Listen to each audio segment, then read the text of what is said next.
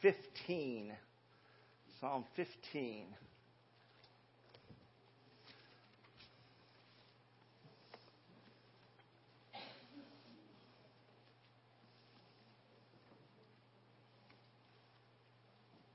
Yes, ma'am?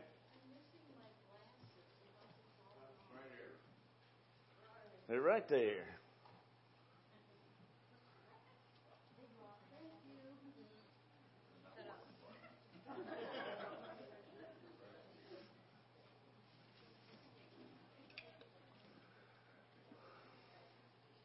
I got mine. Never mind.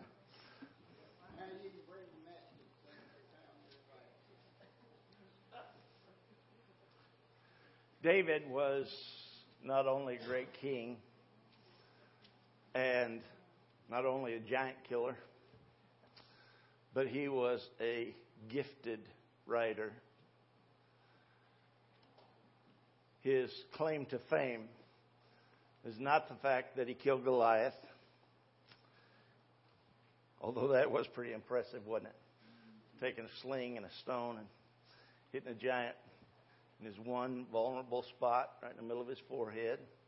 People who have the genetic makeup that causes giantism have a thin place in their skull, right in the middle of their forehead.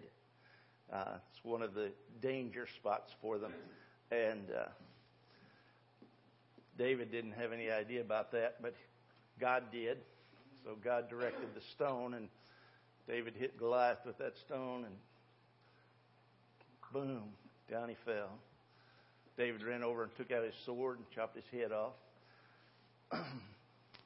I look back on it, and now that I'm 63, for him to be able to do that at the age of 17 is pretty amazing.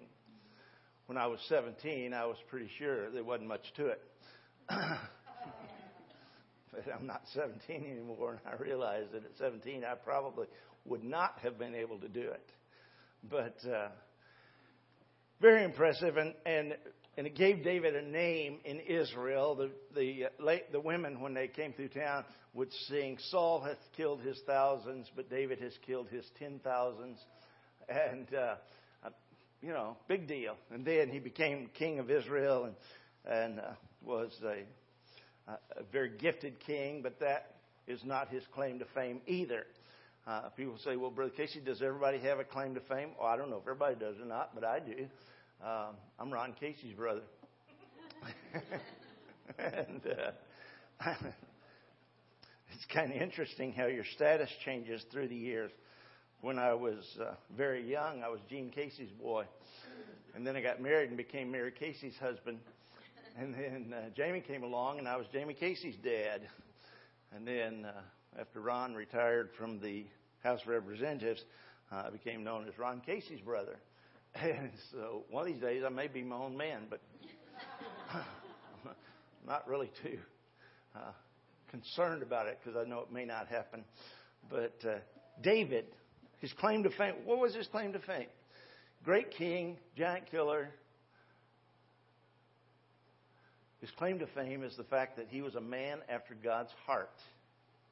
A man after God's heart. He loved God. And because he loved God, he wrote beautiful poems and, and songs about God and songs to help people to serve God. And they put those together. King Hezekiah, I believe, is the one who put them all together, and they call it the Book of Psalms. Now, there are other writers of the Book of Psalms besides David. Moses' psalm is in here, uh, Psalm 90, and then the Psalms of King Hezekiah are in here, and uh, uh, various uh, others. Uh, Asaph, who was the music director under King David, uh, he wrote several of the Psalms. But but, but David is the most famous of the psalmists because of his love for God. He wanted to please God. He wanted God to be glorified in his life. He wanted just to, to do things that, that God would be pleased with in his life. We get to Psalm 15 and we find one of those Psalms. David writes, and this is written probably after he brought the Ark of the Covenant from down in the woods in the Judean wilderness up to the city of Jerusalem and built a tabernacle for it there. The main tabernacle was up at Shiloh, and but David built a place for the Ark of the Covenant, and they put the Ark of the Covenant in the tabernacle in Jerusalem. And this is probably written after that happened, after he did that. But he begins the psalm, Lord, who shall abide in thy tabernacle? Now, the word translated tabernacle here actually just means tent. Okay? Tent, a place to live. And the Israelites had lived in tents ever since they left Egypt. Lived in tents before they went to Egypt. And so they know about living in tents. And you think, oh man, I wouldn't want to live in a tent all the time. Well, some of these tents are very luxurious. I mean, they're felt, which keeps the, the sun off of you, but absorbs heat throughout the day, and then at night it keeps you warm. Beautiful carpets laid on the ground in the tent uh, to, to walk on, and uh, so that the, you don't have to walk in the dirt. Magnificent. I mean, some of them are truly magnificent. And so, uh, David is talking about God's tabernacle, God's place of dwelling, where they put the Ark of the Covenant. And he says, Lord, who shall abide in thy tabernacle? Who shall dwell in thy holy hill? And then he begins to answer the question He that walketh uprightly and worketh righteousness and speaketh the truth in his heart he that backbiteth not with his tongue, nor doeth evil to his neighbor, nor taketh up a reproach against his neighbor, in whose eyes a vile person is condemned. But he honoreth them that fear the Lord. He that sweareth to his own hurt and changeth not. He that putteth not out his money to usury and taketh reward against the innocent, nor taketh reward against the innocent, he that doeth these things shall never be moved shall never be moved. David is talking here about a man or a woman who is going to be stable. They're going to be solid. Solid in their character. Solid in their reputation. People are going to be able to respect them, though they may not like them. Generally, people who are liars don't like being around people who always tell the truth. People who are thieves don't like to be around people who uh, think that stealing is a violation of one of the Ten Commandments, which it is. Fornicators don't want to be around people who believe that your life ought to be pure and clean. David is a man after God's heart. Is he a perfect man? No, not at all. Oh, he sinned wickedly. In fact, when he comes to build the temple, God says, You can't build it. You can collect the materials for it, but you can't build it because you're a man with bloody hands. You're a man who has slaughtered people. I'm not going to let you build my temple. My temple needs to be built by a man of peace. David was not perfect in his relationships either book of Leviticus tells us that the king of Israel ought to be the husband of one wife. David had several wives. And then he took Uriah's wife, Bathsheba, had Uriah killed. So he was not perfect by any means, but he loved God. And when he confessed his sins, God forgave him. The problem that I see in the world today is people don't know what repentance is. They don't know about confessing sin and then turning from them. When I was little, our neighbors uh, would go to confession every week. Okay? And we were talking one day, we're getting ready to play football and uh, in their yard. They had this really cool yard to play football in. And we were getting ready to play football in their yard. And, uh, and, uh, one of us, I don't remember who brought it up, but somebody brought up the fact that they had been to confession that day. And one of the kids said, uh, Yeah, in fact, I, I confessed doing this, and then I confessed it two more times because I'm going to do it again next week. okay? That may very well be confession, but that is not repentance. Repentance means to turn from sin, to acknowledge it, that it is sin, and then to turn away from it. Not do it again. So as David begins to write here, he says, Lord, who shall abide in thy tabernacle, and who shall dwell in thy holy hill? Now, there's a primary interpretation, and then there is a primary application. The primary interpretation is who is going to live with God in his dwelling place.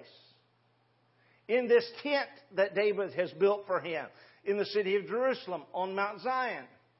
That's the holy hill. The primary application is who is going to be allowed to live with God forever? Who is God willing to accept as one of His children? We're all His creation. There's no question about that. But when people say, well, we're all God's children, I have to say, no, we're not all God's children. We're all God's creation. But only those who believe in Jesus Christ and receive Him are children of God. John chapter 1 verse 12 tells us that, uh, chapter, verse 11 and 12, excuse me, chapter 1 verse 11 and 12, He came into His own, His own received Him not, but as many as received Him, to them gave He power to become the sons of God, the children of God. So it's only those who have received Jesus Christ as personal Savior that are allowed to become the children of God. So we're all His creation, but we're not all His children. So David writes and says, Who's going to abide in your tabernacle? And who shall dwell in thy holy hill? And then he begins to give the answer. Number one, he that walketh uprightly. He's not talking about walking on two legs and not slumping or walking with a hump in your back or, or having to limp. That's not what he's talking about at all. He's talking about that person whose life represents the Lord Jesus Christ. Someone who is upright in character. There are some people, when I talk to them, I just trust them. Because I know that their character is upright. I know if they tell me they're going to do something, it's going to get done. They're going to continue to do it until uh, either their obligation is ended or until I tell them they're released from the obligation. Because they're just going to be right all the time. There are other people, when I talk with them, I, I well, I guess better not come to this side. Y'all think I'm picking on you. But, no. But there are other people, when I talk with them, I, I take everything with a grain of salt. You know what that idiom means? That means you hear what they're saying, but you have to wonder what they mean. Might not be the same. David says the man who's going to uh, uh, walk in God's house, man who's going to do well with God, is a man who walks uprightly, a man of character.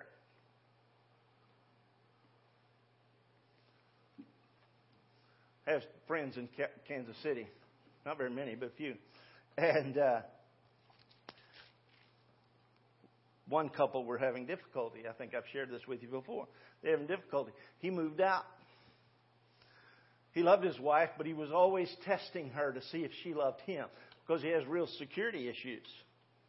And uh, so I found out about it and uh, got to talking to him, and, and without telling him that I knew what was going on, I just said, uh, "How are things with you and your wife?" And he said, "Well, tell you the truth, not good."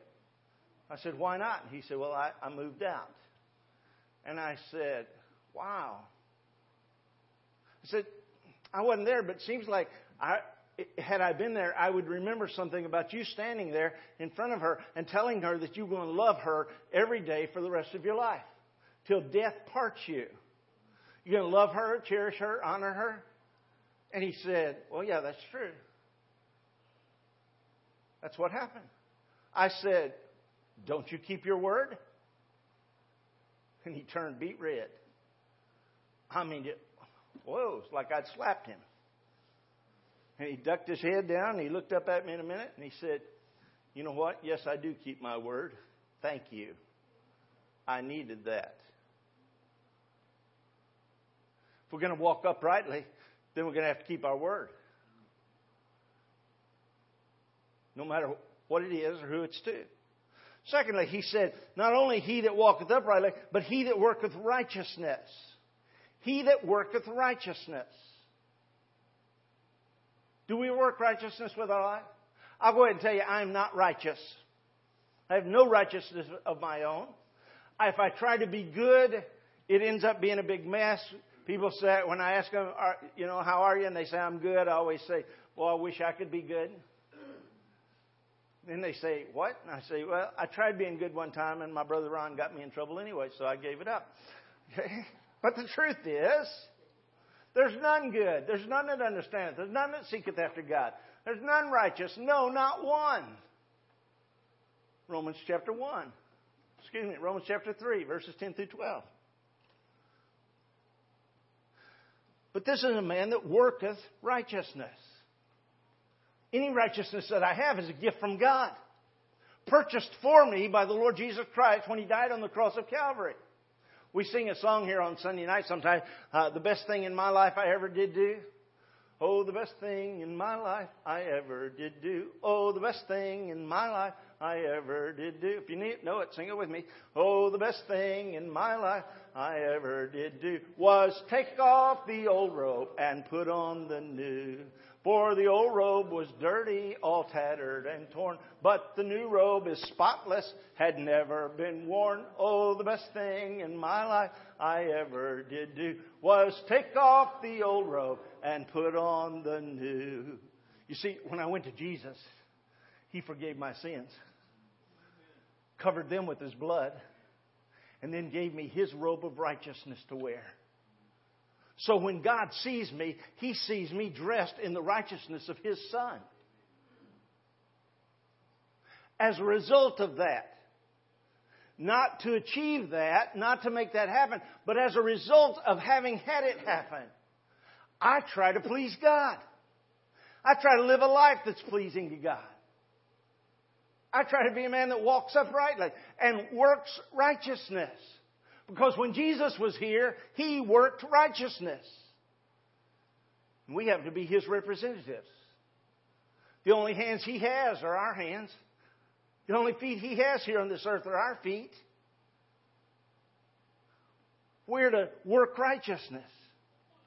And then, the third thing the psalmist says David says, He that speaketh the truth in his heart. I've heard a lot of different people speak the truth. You know? Paul explains it and says that it's to be done like this speak the truth in love. Because I've heard some people speak the truth and it was not in love and it was very vicious and very hurtful. God's not pleased with that. But that's not what the psalmist here is talking about. He's not talking about speaking the truth with your mouth. That's going to happen if you walk uprightly and you work righteousness. He's talking about speaking the truth in your heart. To thine own self be true, Shakespeare said. Then you can't be false to any other.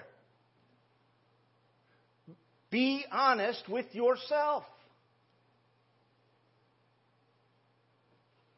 And that's not always pleasant. No. If I'm honest with myself, then I have to confess to myself that sometimes I am covetous. Guy passed me this morning in a pickup truck, Chevy Sierra. I'm not particularly crazy about Chevy. They're the largest Chinese car company in the world. Seriously. They moved all their research and development to China. A lot of the manufacturing is done in China. They kept just enough here in the States so that Americans will think it's an American made vehicle. But this guy passed me in a, in a brand new Sierra pickup truck, and I looked at it, and I thought, ooh, that'd be nice to have. And then I thought, uh, is that covetousness I'm hearing? Yeah, because I didn't want just any pickup truck, I wanted his.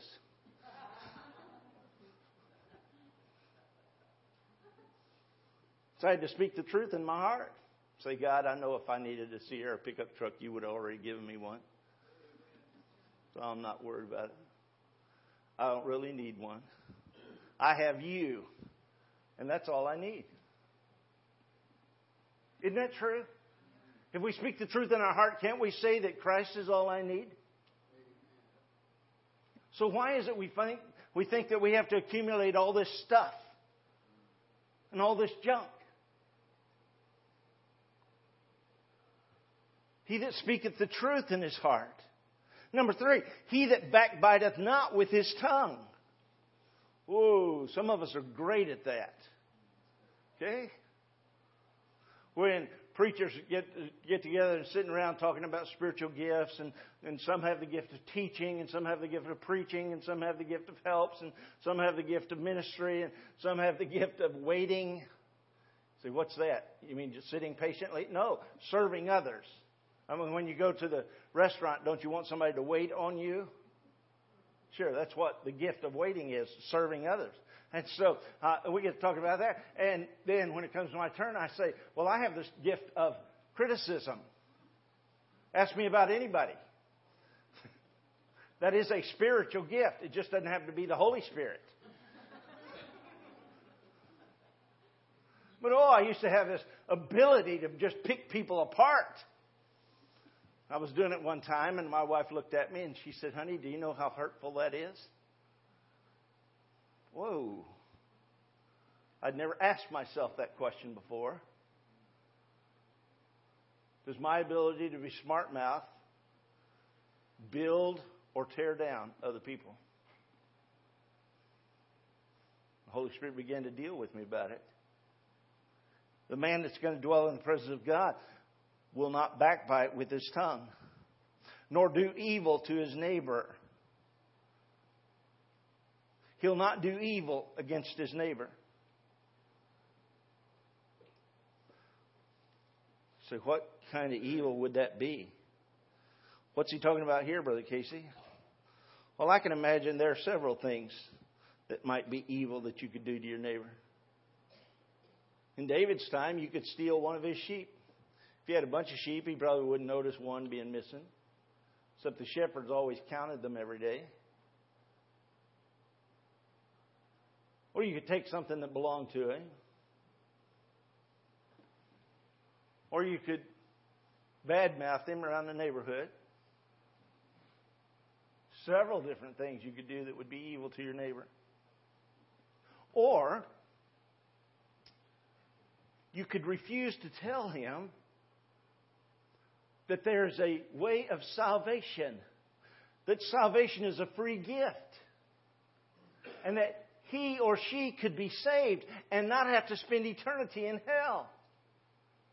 Because most everybody believes they're going to heaven, but they don't know the truth about how to get there.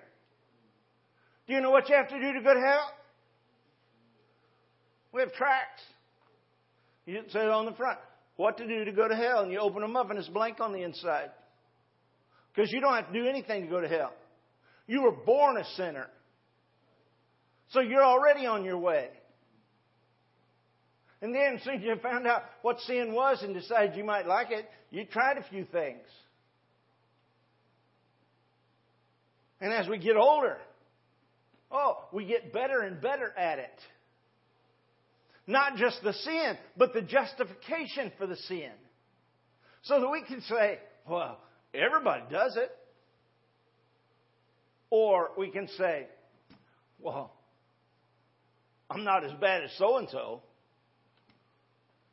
And truth is, you don't have to look very far to be better than somebody. But the truth of the matter is, the majority of people who think they're going to heaven are not going to heaven because the Bible says there's only one way to heaven. Jesus said, I am the way, the truth, the life. No man comes to the Father but by me. And then the apostle Paul in 1 Corinthians chapter 15 verses 3 and 4 explain how Jesus is the way. He says in verse 1, this is the gospel whereby you got saved. And the gospel is that Christ died for our sins according to the scriptures, that he was buried, and that he rose again the third day according to Scriptures.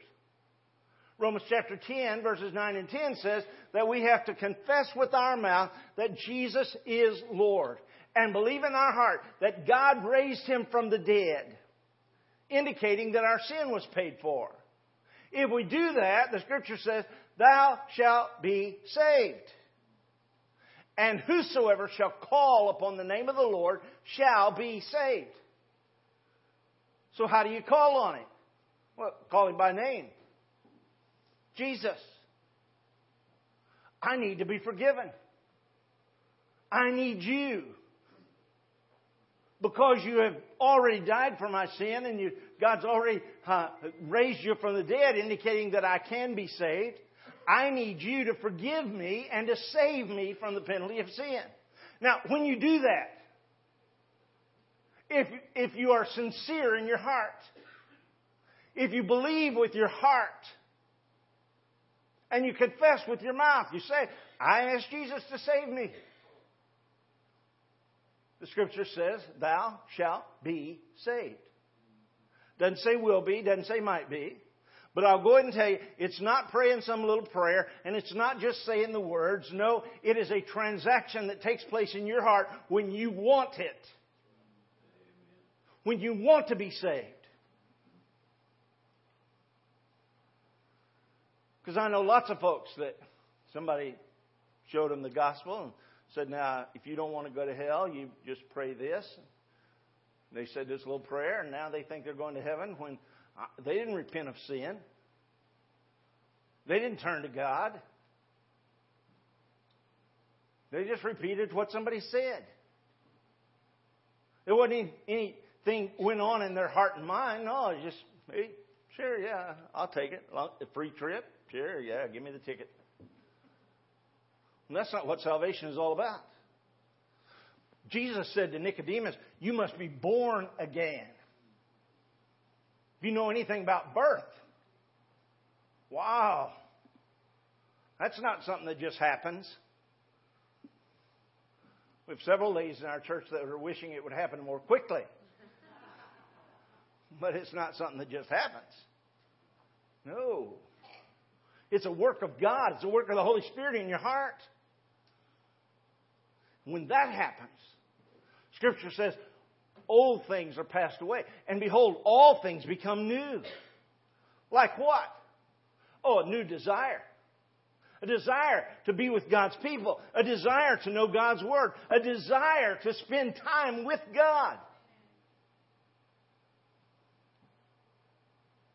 New family. Because you're now a child of God.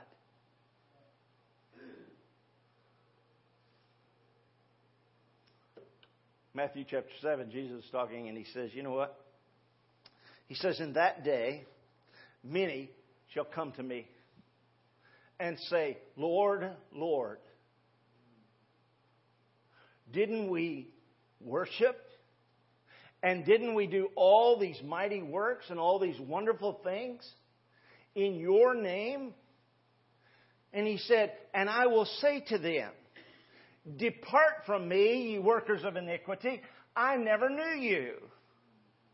There are some uh, folks who believe that if you get saved and then you sin again, you're not saved anymore. But Jesus doesn't say here, I used to know you and now I don't know you anymore. He says, I never knew you. So they never did get saved. Somebody criticized Baptists and of course I took it personally because I'm Baptist, and they said, You Baptists believe that once you're saved, you're always saved. My response was, I'm not worried about those that are saved and always saved. I'm worried about those that were never saved and think they're saved. Because some people think, go to church regularly, hey, you're in. You do some good works and you're in. You just act like a Christian, live like a Christian, be baptized, whatever. You're in. No. You must be born again. You got to be saved. That's the only way to stay out of hell.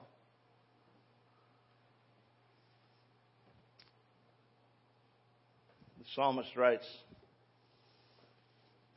He that backbiteth not with his tongue, nor doeth evil to his neighbor. And I can't think of any greater evil than to let your neighbor die and go to hell. Or he that taketh up a reproach against his neighbor. Always thought this meant your neighbor does something against you, and so you get mad at him. No, that's not what this is talking about. What this is talking about is somebody else does something to your neighbor, and you get mad at them on your neighbor's behalf. You take up the reproach against your neighbor instead of letting your neighbor do, deal with it.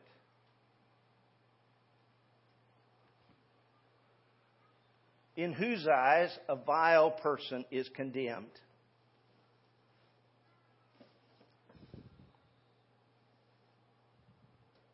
In whose eyes a vile person is condemned.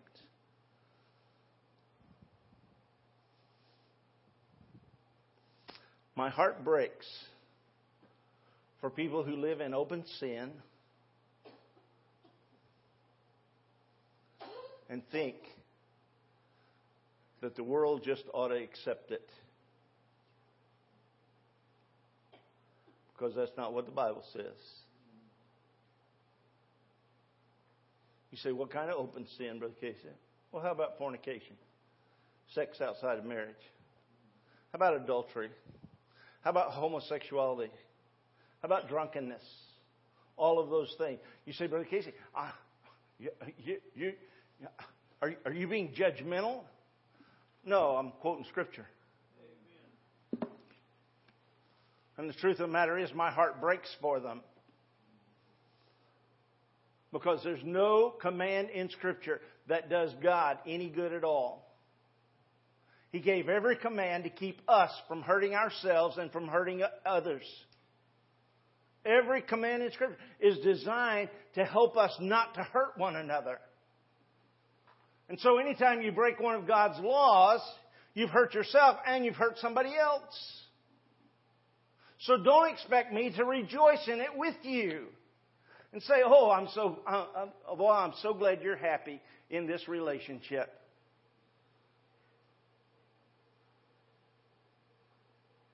Don't ask me to turn my head and look the other way when I see you drinking.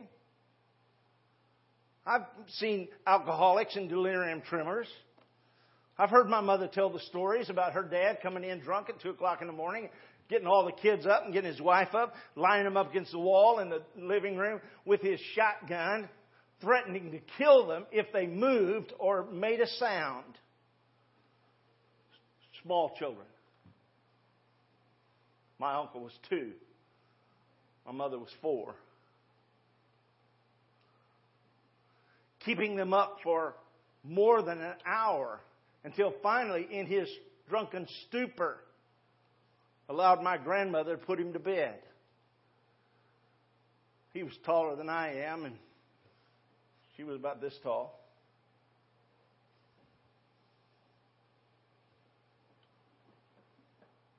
And people drink and say, the Bible doesn't say it's drinking's a sin.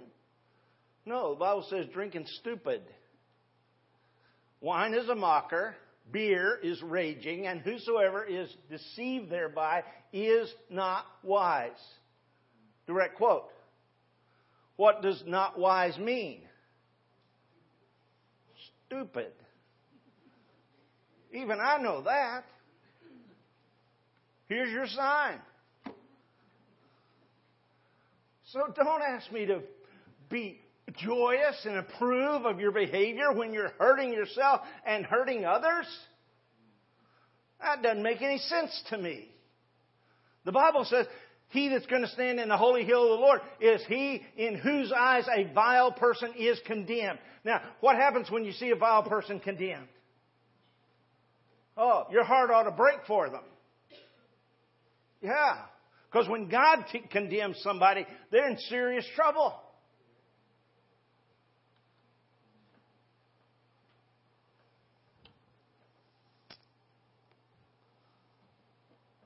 God honors them. And the person who stands in the holy hill honors them that fear the Lord. Do you fear God? We ought to. You say, well, vacation. What is there to be fearful about about God? Well, how about Hurricane Katrina? How about Ike? How about Sandy? How about the brush fires in California and in Colorado and in New Mexico and northern Arizona? How about the drought in Texas and New Mexico? You say, well, Brother Casey, those are just natural occurrences. Yeah, and we have a God who is able to unnaturally prevent those occurrences. For years, more than a hundred years, God kept his hand of protection on this country. And I don't see that happening anymore. In my lifetime, I've seen it change.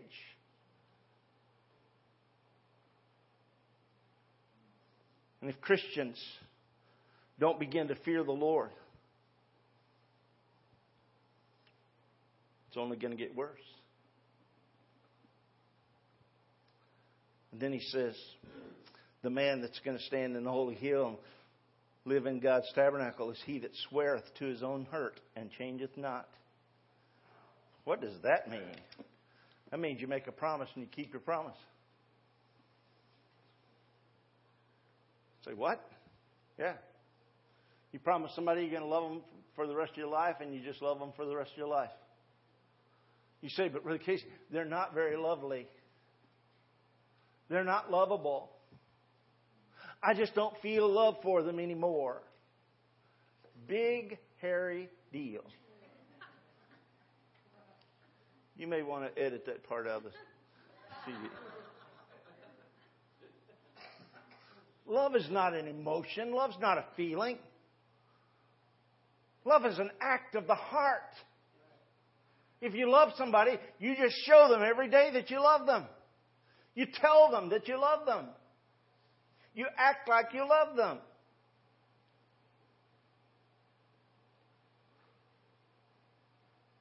You don't have to feel in love.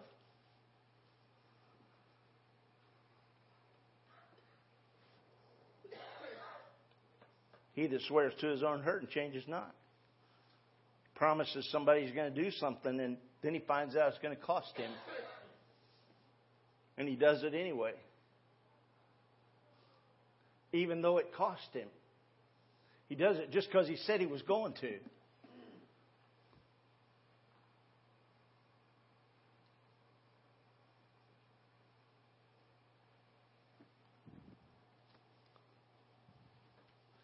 He that putteth not out his money to usury, nor taketh reward against the innocent. Nope.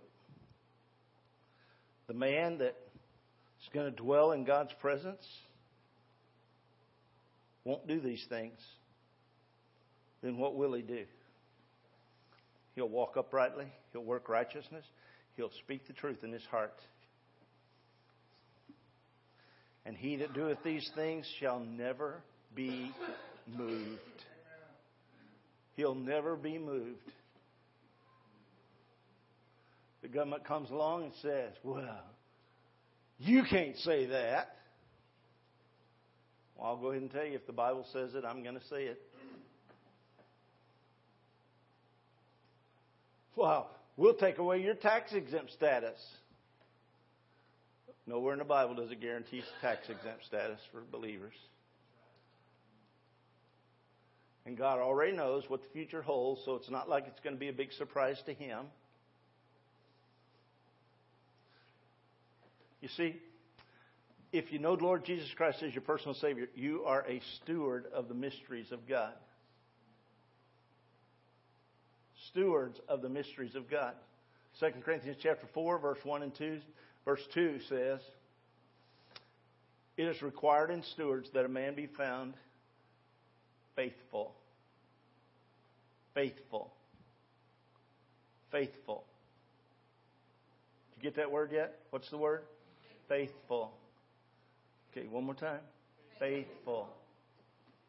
What's that mean to be faithful? It means you're going to always be there. Always be doing your job. Always be doing what you're supposed to be doing because you are a steward of the mysteries of God. And it's required in stewards that a man be found faithful. The man that doesn't fear God doesn't worry about being a good steward. But the man who fears God wants to be found faithful. And that's the message.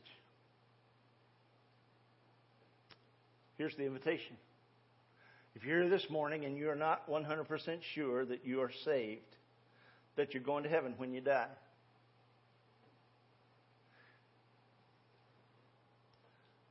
I would invite you in just a few moments when the music begins to play to come down this aisle or that aisle or that aisle. I don't care.